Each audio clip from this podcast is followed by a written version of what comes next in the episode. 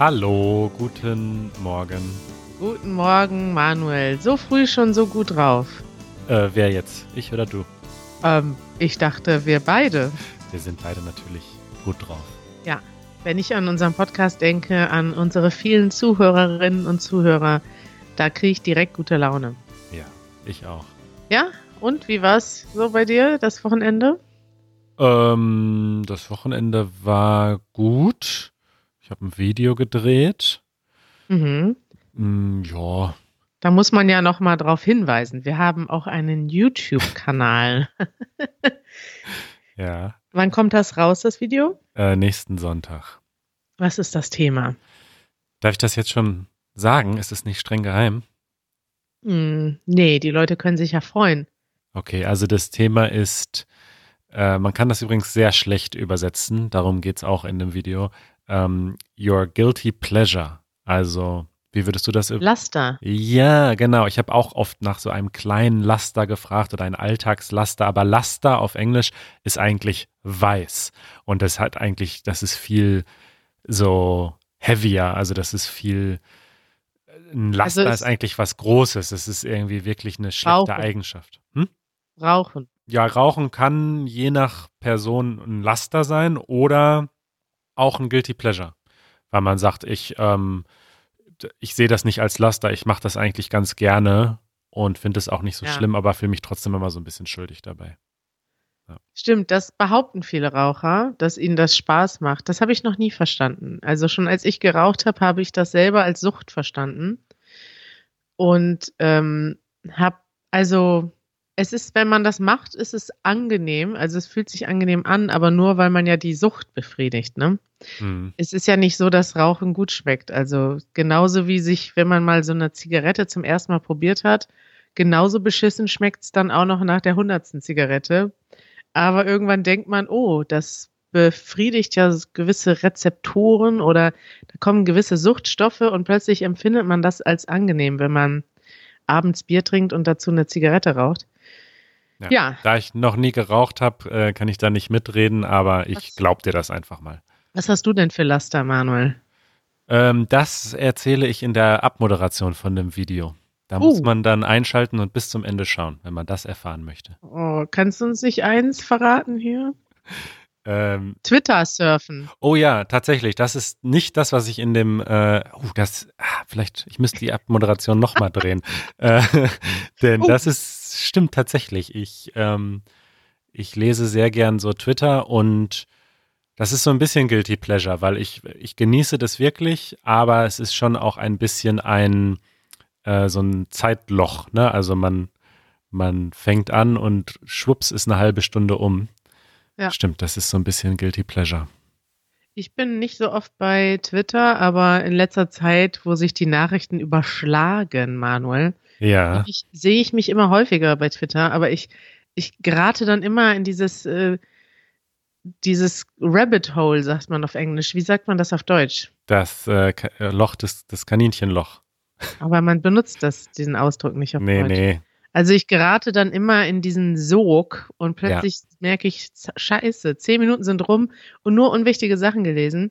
Und es ist ja so, auf Twitter finden ja so ganz viele Metadiskussionen statt. Also es wird natürlich auch über Politik geredet, aber ganz oft gibt es Diskussionen zu irgendwelchen Details, die nur, die man nur kennt, wenn man den ganzen Tag Twitter liest. Das ist ja der Reiz, dass man eben nicht nur die Mainstream-Nachrichten hört, sondern auch, Auch die Meinung von irgendeinem Hinz und Kunz XY hat das und das gesagt. Daraufhin hat der reagiert. Dadurch ist eine Diskussion entstanden. Da nimmt jetzt der dazu Stellung. Und plötzlich musst du erstmal alles rausfinden, um überhaupt zu verstehen, worum es geht. Und am Ende denkst du, toll, jetzt habe ich irgendeine irgendeine Metadiskussion irgendeiner bestimmten Nischengruppe erfahren. Und äh, was bringt mir das? ja, ist interessant. Ja, ich weiß, als für so, das ist so, es ist halt so, ja, Netzwerk für, weiß ich nicht, politisch interessierte Intellektuelle, die diskutieren da miteinander. Ja, nicht nur, ne? Also Twitter ist ein Netzwerk für alle möglichen Menschen. Das ist auch so der Bereich, in dem ich mich da hauptsächlich bewege, aber ich folge natürlich auch vielen Nerds und Tech-Journalisten und Programmierern und so. Also es gibt ja jede äh, Subkultur, die du dir vorstellen kannst auf Twitter. Und natürlich äh, tragischerweise auch äh, viele sehr problematische Communities. Beziehungsweise das Problematische ist auch der Umgang von Twitter mit diesen ähm, Communities. Also es gab jetzt, nachdem äh, Trump, dann kann, ich spiele mal ganz kurz einen Jingle, ja, dann können ja. wir mal hier über die Nachrichten gleichzeitig reden. Darüber redet Deutschland. Ja, darüber redet Deutschland. Wir haben doch gerade über Twitter geredet. Redet Deutschland über Twitter?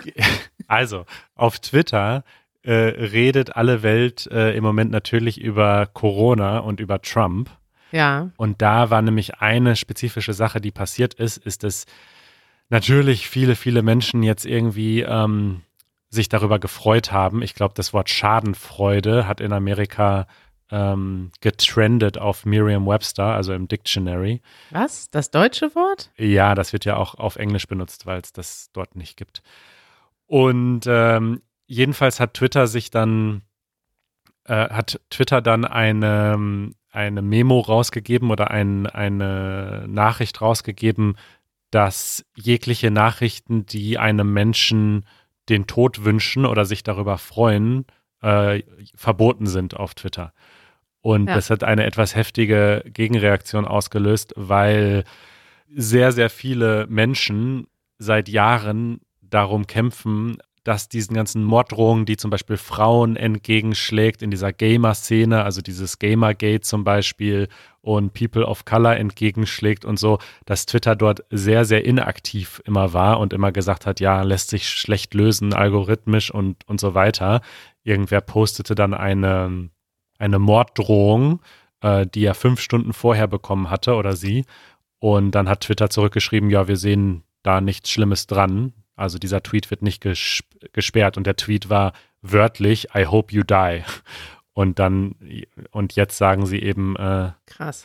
Oh, äh, warte mal ganz kurz, ich muss mal ganz kurz ans Telefon gehen, weil ich glaube, dass das eventuell wichtig ist. Ähm, ist das okay? Ja, klar. Ja, ich, wir wollen weiter berichten. Wir warte, wollen hören, was, was Manuel passiert. Warum geht er ins Telefon? Was könnte wichtig sein? Ja. Eine, eine Zeit lang ging es immer um Wer wird Millionär, wenn wichtige Anrufe kamen. Das durften wir aber hier im Podcast nicht besprechen. Und was könnte es jetzt sein? Hat Manuel sich für eine neue Quizshow angemeldet? Äh, steht der nächste Gewinn ins Haus? Spielt Manuel Lotto? Hat er sich vielleicht bei einer neuen Show beworben? Ich bin schon ganz gespannt. Manuel ist im Hintergrund abgehauen und ist am Telefonieren. Ja, da muss ich jetzt wohl die Sendung alleine weitermachen. Ich wollte da nämlich gerade darauf antworten, aber ich muss jetzt natürlich auf Manuel warten, weil sonst antwortet mir ja keiner. Oh, Manuel kommt zurück. Da bin ich wieder. Manuel, jetzt wollen wir alle ganz gespannt wissen, was war der wichtige Anruf? Ich habe gerade schon unseren Zuhörern erzählt, dass eine ganze Zeit lang kamen immer wichtige Anrufe. Das war dann immer von Wer wird Millionär, aber wir durften darüber hier nicht sprechen. Und jetzt habe ich schon gemutmaßt, dass du dich bei einer neuen Show beworben hast. Äh, nein, aber es ist ungefähr genauso wichtig. Und zwar ähm, haben wir eine Couch bestellt. äh, und die hat äh, drei oder fast vier Monate Lieferzeit gehabt und das war jetzt der Anruf von der Spedition, Ach, wann die äh, liefern dürfen. Und da wir wirklich sehr gespannt auf diese Couch warten, musste ich das mal ganz kurz koordinieren. Nicht, dass die dann sich dagegen entscheiden und die Couch doch nicht liefern oder so. Jetzt muss ich mal sagen, welche Couch ist denn so gut, dass man vier Monate darauf wartet? Und ja, ja, das ist eine lange Geschichte. Ich bin ja, ich bin ja sehr, äh, wie soll ich das sagen? Picky. Ja, genau. es, es ist schön. Es gibt Wörter, die gibt es im Deutschen nicht. Picky zum Beispiel ist ähm, wählerisch. Ja, wählerisch gibt es doch schon, ja. Wählerisch. Ich bin sehr wählerisch. Und ja. das war nun mal die Couch, die mir halt von allen am besten gefallen hat. Und die hat halt leider eine lange Lieferzeit gehabt. Und so ein Sofa hat man ja in der Regel 10, 20 Jahre. Da fand ich jetzt persönlich ein ja. paar Monate Wartezeit auch okay. Ja, im Gegensatz zu mir und Janusz, wir haben ja in zehn Minuten zwei Couchen ja. gekauft, die übrigens jetzt überall Thema sind. Immer, äh, wenn ich irgendein Video mache, schreiben die Leute drunter, also letztens haben wir das Video über die Wohnungssuche gemacht und dann kamen direkt mehrere Fragen. Wo sind die Couchen oder die Couches? Ja. Da sollte ich nochmal ein Video drüber machen, um die zu zeigen. Ja, eine Wohnungstour. Wir können ja mal den großen Couch-Vergleich machen. Ja. Genau. Ich möchte noch ganz kurz was dazu sagen zu diesem Thema äh, Schadenfreude. Da habe ich nämlich angefangen, so einen Artikel zu lesen. Der ist leider bei Spiegel Plus und Spiegel Plus ist zu teuer. Das gönne ich mir nicht. Aber da ging es im Prinzip darum, dieses Thema äh, psychologisch zu erklären. Und zwar ist Schadenfreude natürlich scheiße. Also ich will da jetzt auch nicht sitzen und das macht ja eigentlich auch kein seriöser Politiker oder Journalist wünscht jetzt Donald Trump irgendwas Schlechtes. Also Nein. inklusive mir, man wünscht Menschen grundsätzlich nichts Schlechtes, weil das macht man einfach nicht als normaler Mensch. Ja, und ganz ehrlich, das tut einem auch selbst nicht gut. Also Nee, diese negative Energie, die man dann da irgendwie raushaut, richtig. ähm, man hilft sich damit selbst ja nicht. Man fühlt sich dann nachher nicht besser. Negative Energie ist immer scheiße. Ist auch so bei Streitereien oder persönlichen, wenn jetzt jemand einem etwas Schlechtes tut oder man sich mit einem Freund zerstreitet. Man sollte da nicht hinterhergehen und sich da monatelang drum streiten. Und das ist vor allem deshalb nicht, weil es dir selber keinen Spaß macht. Also sich in irgendwie so eine so eine Rache oder in Schadenfreude reinzusteigern, ist einfach scheiße. Aber hier wird nochmal erklärt, warum es ist natürlich so, dass es eine gewisse Schaden, das ist aber vielleicht nicht Freude, sondern ähm, da wird so ein bisschen erklärt, dass das ja auch was damit zu tun hat. Also Trump hat ja so viele Mechanismen ausgehebelt, die irgendwie, also sag ich mal, er hat viele Regeln verletzt, die bei uns gelten, ungeschriebene, geschriebene Regeln und hat zum Beispiel viel gelogen, ähm, erzählt die ganze Zeit Sachen, die nicht stimmen und nutzt sein Amt aus, um eben auch, ähm, ja, eigentlich Leute zu promoten, Ideen zu promoten, die eben ungerecht sind. Und dieses Gerechtigkeitsgefühl kommt dadurch, dass man jetzt denkt, okay, das ist so wie in so einem Film, wo man denkt, der Böse darf doch nicht gewinnen. Und jetzt hat er so viel Schlechtes gemacht. Und vor allem ja im, im Bereich Corona ist es ja unfassbar, wie in den USA dort äh, mit dem Thema umgegangen wird. Also man kann sich ja eigentlich kaum vorstellen, bei jedem anderen Präsident, stell mal vor, du hast den Tod von 200.000 Menschen mitzuverantworten, weil du einfach nicht alles in deiner Macht Stehende getan hast, um das zu verhindern. Und das hat Donald Trump ja überhaupt nicht gemacht. Er hat einfach wirklich eine schlechte Gesundheitspolitik gemacht in den letzten Monaten.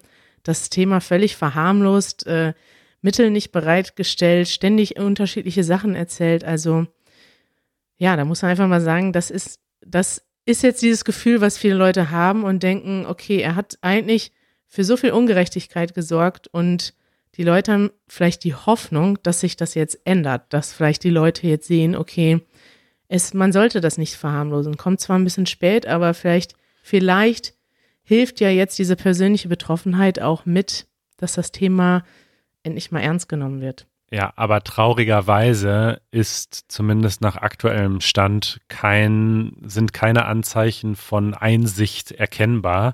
Also nur mal kurz zur Einordnung. Äh, wir äh, zeichnen jetzt hier diese Sendung am Montagvormittag auf, weil die Nachrichten ändern sich im Moment ja so schnell. Wer weiß, was ähm, am Dienstag ist, wenn diese Sendung gesendet wird. Aber äh, der aktuelle Stand ist, dass Trump aus dem Krankenhaus raus mit einer akuten Corona-Infektion sich in ein Auto gesetzt hat. Diese Präsidentenautos sind ja äh, nicht nur kugelsicher, sondern auch hermetisch abgeriegelt, ja, gegen, gegen Chemiewaffenangriffe und so weiter. Setzt sich in dieses Auto, da drin sind mindestens zwei Menschen, die für ihn arbeiten, zwei Mitarbeiter vom Secret Service, und fährt da jetzt eine Runde um seine Anhänger, um denen zuzuwinken. Und da muss ich mir sagen, also so ein unfassbar egoistisches, narzisstisches Verhalten. Ja, also er riskiert doch quasi das Leben von diesen beiden Menschen und wahrscheinlich noch vielen anderen Menschen, die in irgendeiner Weise jetzt ähm, für dieses politische Theater da in seiner Nähe sein müssen. Nur damit er sich irgendwie weiter inszenieren kann und so tun kann, als wäre er gar nicht krank.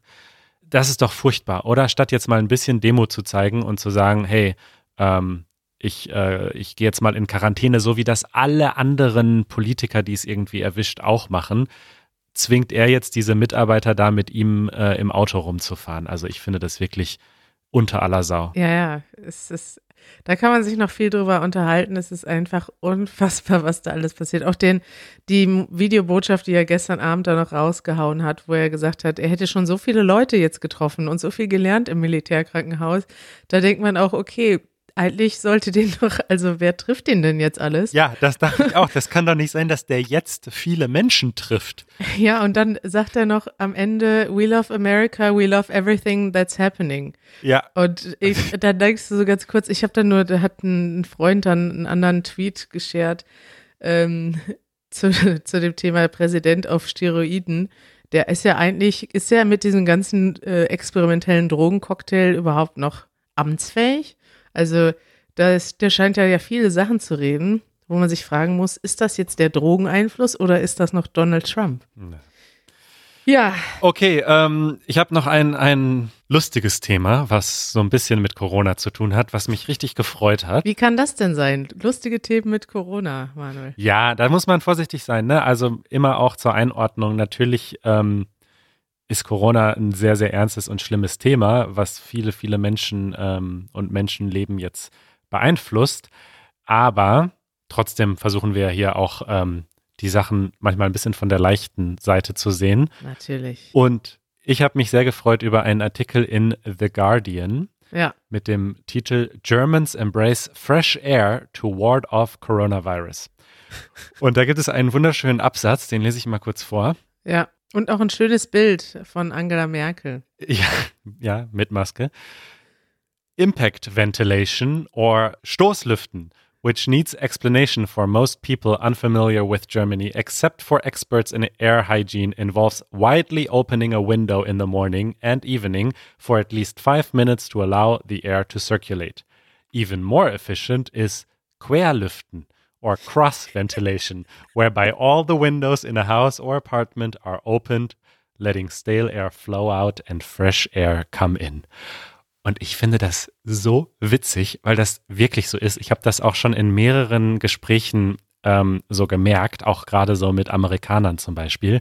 Das ist in Deutschland das Normalste der Welt. Ich habe das mit fünf oder sechs Jahren gelernt von meiner Mama, dass wir morgens und abends einmal alle Fenster aufreißen, damit die Luft zirkuliert, damit sich kein Schimmel bildet in der Wohnung, damit man frische Luft hat und damit auch, ähm, es ist auch energieeffizient, weil in Deutschland kann man die Fenster ja auch auf Kipp machen, also nur so ein Stückchen auf. Ja. Und das ist sehr ineffizient, weil sich dann die Wände abkühlen. Und, äh, und wenn man aber einmal Stoßlüftet, also einmal fünf oder zehn Minuten einfach alles aufmacht, dann wird einmal die Luft ausgetauscht, aber die Wände bleiben warm. Und dann macht man die Fenster wieder zu, Ah. die Luft ist frisch, die Luftfeuchtigkeit ist raus, aber man hat nicht so viel Energie verschwendet, als wenn man einfach die ganze Zeit die Fenster so ein bisschen auflässt und dabei die Heizung anlässt. Ich finde, das ist ohnehin, also ich, mich wundert das immer. Ich habe schon so viele Artikel gelesen, so viele YouTube-Videos gesehen von Menschen, die sich wundern, dass das in Deutschland ein Konzept ist. Lüften, ne? Auch der Artikel, äh, der, der Absatz danach, ne? Manuel, da steht, in Germany, windows are designed with sophisticated hinge technology that allows them to be opened in various directions and enable varying degrees of Lüften. Ja, das ist das, was ich gerade meinte. Dieses auf Kipp, das gibt es gar nicht in Amerika, dass du ein Fenster auf Kipp machen kannst. Ja, aber das klingt so, als wäre Fenster öffnen irgendwie eine sophisticated Technologie. Ich meine, was, Ja. da frage ich mich als Deutsche als erstes, was machen denn andere Länder? Macht man dann nicht das Fenster auf? Doch, aber nur ganz oder gar nicht. Die haben nicht dieses, also das, was wir haben, das ist quasi, du kannst das Fenster ganz aufmachen oder nur so anlehnen. Das ist schon, das ist schon eigentlich äh, ziemlich cool, was da passiert, wenn du dir das mal anguckst, was da in dem Fenster wo, also das ist schon wirklich sophisticated, muss man sagen. Und das gibt's in anderen Ländern einfach nicht. Also in, in europäischen Ländern vielleicht schon, aber nicht in Amerika. Ich hoffe, dass äh, Jeremy zuhört bei dieser Episode. Ich habe mich so oft mit ihm darüber unterhalten. Er hat nämlich früher, auch bevor er angefangen hat, an Seedling zu arbeiten, in mehreren Startups in Berlin ähm, gearbeitet, wo es immer eine Mischung gab aus deutschen und internationalen Programmierern und Mitarbeitern. Und er meinte, das wäre immer ein Thema in diesen Gruppen gewesen, dass die Deutschen, die sind immer, die haben immer nicht nur die Fenster aufgerissen, sondern auch argumentiert, warum die Fenster auf müssen. Und alle anderen aus allen anderen Ländern saßen immer daneben und haben den Kopf geschüttelt. Und das ist witzig, weil er erzählt mir das so, als wäre das irgendwas total Witziges, was die Deutschen machen. Er meinte, er hätte schon so verrückte Argumentationen gehört, dass die Moleküle ausgetauscht werden müssen im Raum. Und er hat da immer nur äh, ein müdes Lächeln für gehabt. Und ich sitze dann immer als Deutsche und höre mir dann an, wie der Amerikaner mir erzählt, wie witzig wir Deutschen sind und denke so, was macht ihr denn in euren Büros? Die haben Klimaanlage. In Amerika ist einfach, ist alles durchklimatisiert. Da haben alle Büros und Heu äh, nicht alle Häuser, aber sehr viele Häuser äh, haben Klimaanlagen. Das stimmt, ja. Und dann hast du einfach eine Temperatur und die Luft wird so ein bisschen ausgetauscht den ganzen Tag über. In Deutschland gibt's das nicht. Da hat da hat man keine Klimaanlage äh, im Haus. Das ist. Nein, wir haben Sophisticated Hinge Technology. Ja. Wir sparen Strom in Deutschland. Aber das ist auch, bei mir war zum Beispiel letztens der Hausmeister zu Hause, Ja. äh, hier in der Wohnung, und äh, wegen irgendeiner Sache. Und hat dann gesehen, dass wir ziemlich viele Pflanzen haben. Aha. Und da hat er gleich gesagt, so ja, hm, Pflanzen sind schön, aber denken Sie daran, äh, das ist äh, viele Pflanzen bedeutet viel Luftfeuchtigkeit, immer gut lüften. Und, weil sonst gibt's Schimmel. Aber ich habe ihm gleich gesagt, äh, keine Sorge, lüften kann ich. Können wir bitte das als unseren Titel von der Sendung heute machen? Sonst gibt's Schimmel. Ja, ist wirklich so. Ach, ich freue mich so einfach auch, ähm, weil ich weiß, dass uns jetzt viele Leute zuhören, ähm, die da schon immer drüber nachgedacht haben. Und jetzt wird es endlich erklärt, warum sind die Deutschen so stolz auf Stoßlüften? Beziehungsweise wir sind gar nicht stolz. Also Nein, wir sind einfach nur überzeugt. wir sind überzeugt und wir wundern uns, dass andere Leute, dass da jetzt ein Guardian-Artikel steht. Genau, und das ist jetzt, das jetzt schließt sich nochmal der Kreis. Also wir bekommen jetzt sozusagen äh, sehr spät, aber besser spät als nie recht, weil natürlich eine Corona-Infektion deutlich wahrscheinlicher ist, wenn man in einem Raum sitzt mit einer infizierten Person und die Luft einfach steht. Ne? Also Ja. es gab, glaube ich, so Studien, dass halt, wenn man draußen ist, ähm, die Wahrscheinlichkeit irgendwie 20 mal geringer ist, weil dort einfach die Luft permanent ausgetauscht wird. Und deswegen ist es jetzt eine, ein Teil der Strategie in Deutschland, dass man zum Beispiel sagt, in, in den Schulen äh, sollen einfach die Fenster möglichst äh, oft alle 20 Minuten geöffnet werden, damit die Luft einmal ausgetauscht wird. Richtig, und da gab es sogar extra eine Konferenz zu, ja. Da haben sich jetzt Minister aus allen, ich weiß gar nicht, ob das Minister waren oder nur ähm, die Leute darunter, also Leute aus 16 Bundesländern, das stand hier, glaube ich, auch drin.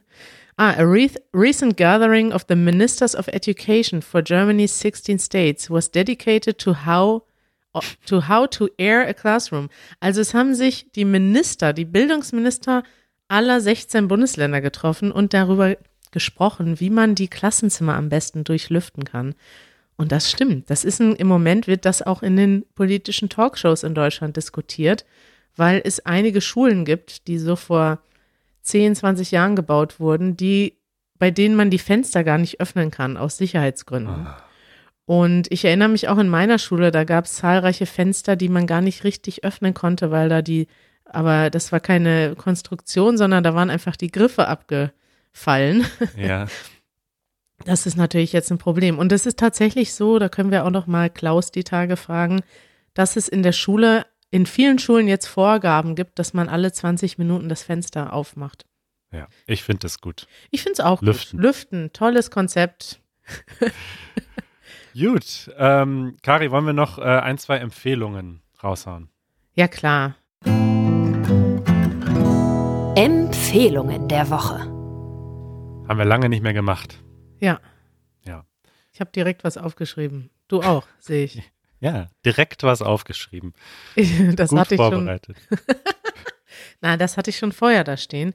Ich habe diese Woche nur, also noch nicht ganz zu Ende geguckt, aber die Hälfte geguckt, der Doku Rechtsdeutsch Radikal. Hast du die auch gesehen? Nein, aber ich habe einen Artikel darüber gelesen, der sie sehr gelobt hat. Eine viel diskutierte Dokumentation im deutschen Fernsehen. Der Sender Pro7 hat die Dokumentation gemacht und dort werden im Prinzip alle Formen von Rechtsradikalen äh, mit der Kamera begleitet. Und es gibt einen Moderator, der auch, ja, oder einen Dokumentarfilmer, der auch persönlich erscheint in dem Video. Und der versucht wirklich die Leute insofern ernst zu nehmen, dass er überhaupt an sie rankommt. Also es gibt ja viele Konflikte auf rechten Demos, auch bei AfD, AfD Pegida-Demos es gibt es immer wieder Konflikte mit, mit Journalisten, weil Journalisten pauschal abgelehnt werden von den rechten Gruppen.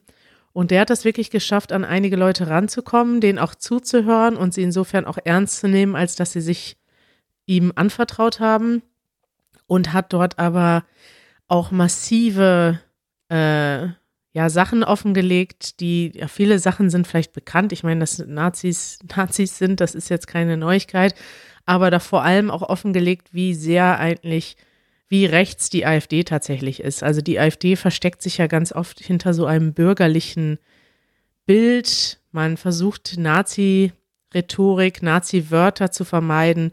Und dort wurden dann eben auch tatsächlich Treffen gefilmt mit obersten AfD-Funktionären, auf denen dann ähm, also private Treffen mitgefilmt heimlich und dort kommt dann eben zum Vorschein, dass die Leute sich hinter verschlossener Tür, also nicht öffentlich, tatsächlich genauso äußern wie ja, wie ganz stumpfe Neonazis. Da wurden Sachen gesagt, wie dass äh, wir mehr Ausländer brauchen in Deutschland, damit die Krise noch schärfer wird, damit die AfD mehr Stimmen bekommt.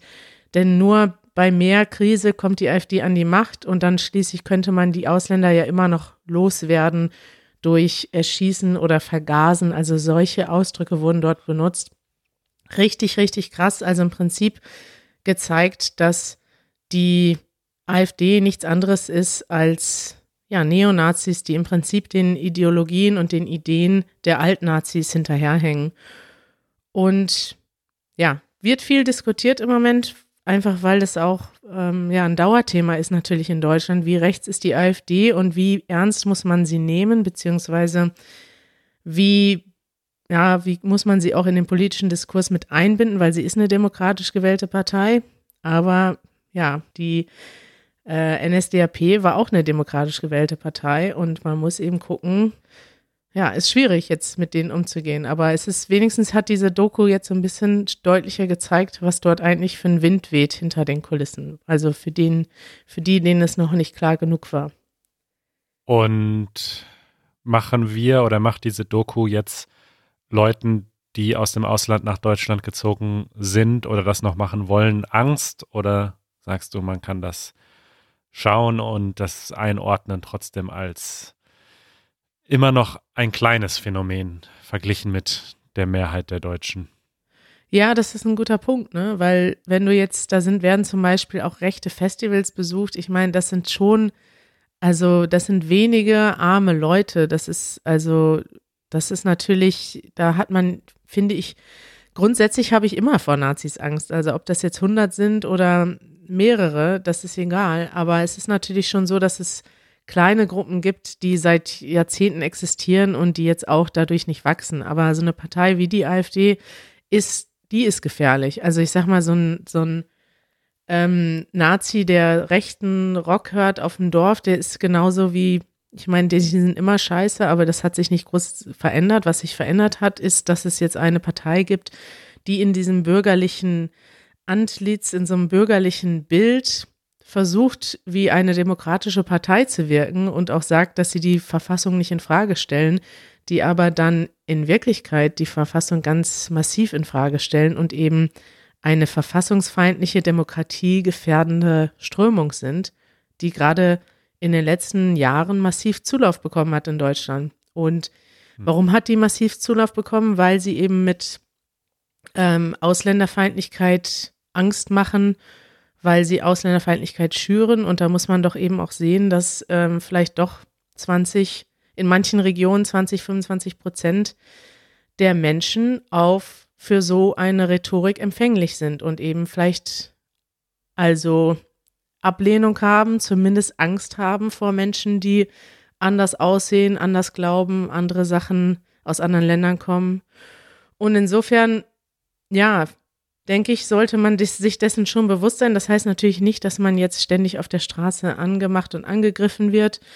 Ähm, es passiert ja überall auf der Welt gerade irgendwie, dass sich Nationalisten stärker durchsetzen. Das ist, äh, ist ja leider in, in Frankreich, in den USA, aber auch in anderen Ländern nicht anders, dass es ähm, ja immer mehr Feindlichkeit gibt, Ablehnung gibt von anderen Gruppen, dass man generell demokratiefeindlicher ist. Aber mit der deutschen Geschichte ist es natürlich nochmal besonders ähm, tragisch, dass, ja. also, dass es heute sich wieder so aufbaut. Generell würde ich jetzt eher sagen, wenn man jetzt mal den Trend der letzten fünf Jahre sieht, ist die AfD gerade jetzt im Moment eher wieder auf dem sinkenden, auf dem absteigenden Ast, sagt man im Deutschen. Ne? Also es ist jetzt nicht so, also ich würde jetzt sagen, hoffentlich ist die Hochzeit schon vorbei.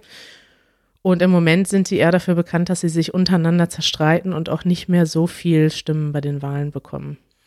Gut, äh, also ich glaube, man kann die Doku im Internet schauen. Ja, bei pro7.de. Ich verlinke die mal hier unten. Genau. Eventuell braucht man ein VPN. Das, da bin ich mir jetzt nicht sicher, ob das außerhalb Deutschlands ohne weiteres möglich ist. Stimmt, ja. Muss man mal probieren. Ja, wieder viel zu viel geredet darüber, aber es ist ja leider ein, ja, ein krasses Thema, was man in Deutschland nicht ausblenden kann. Ja.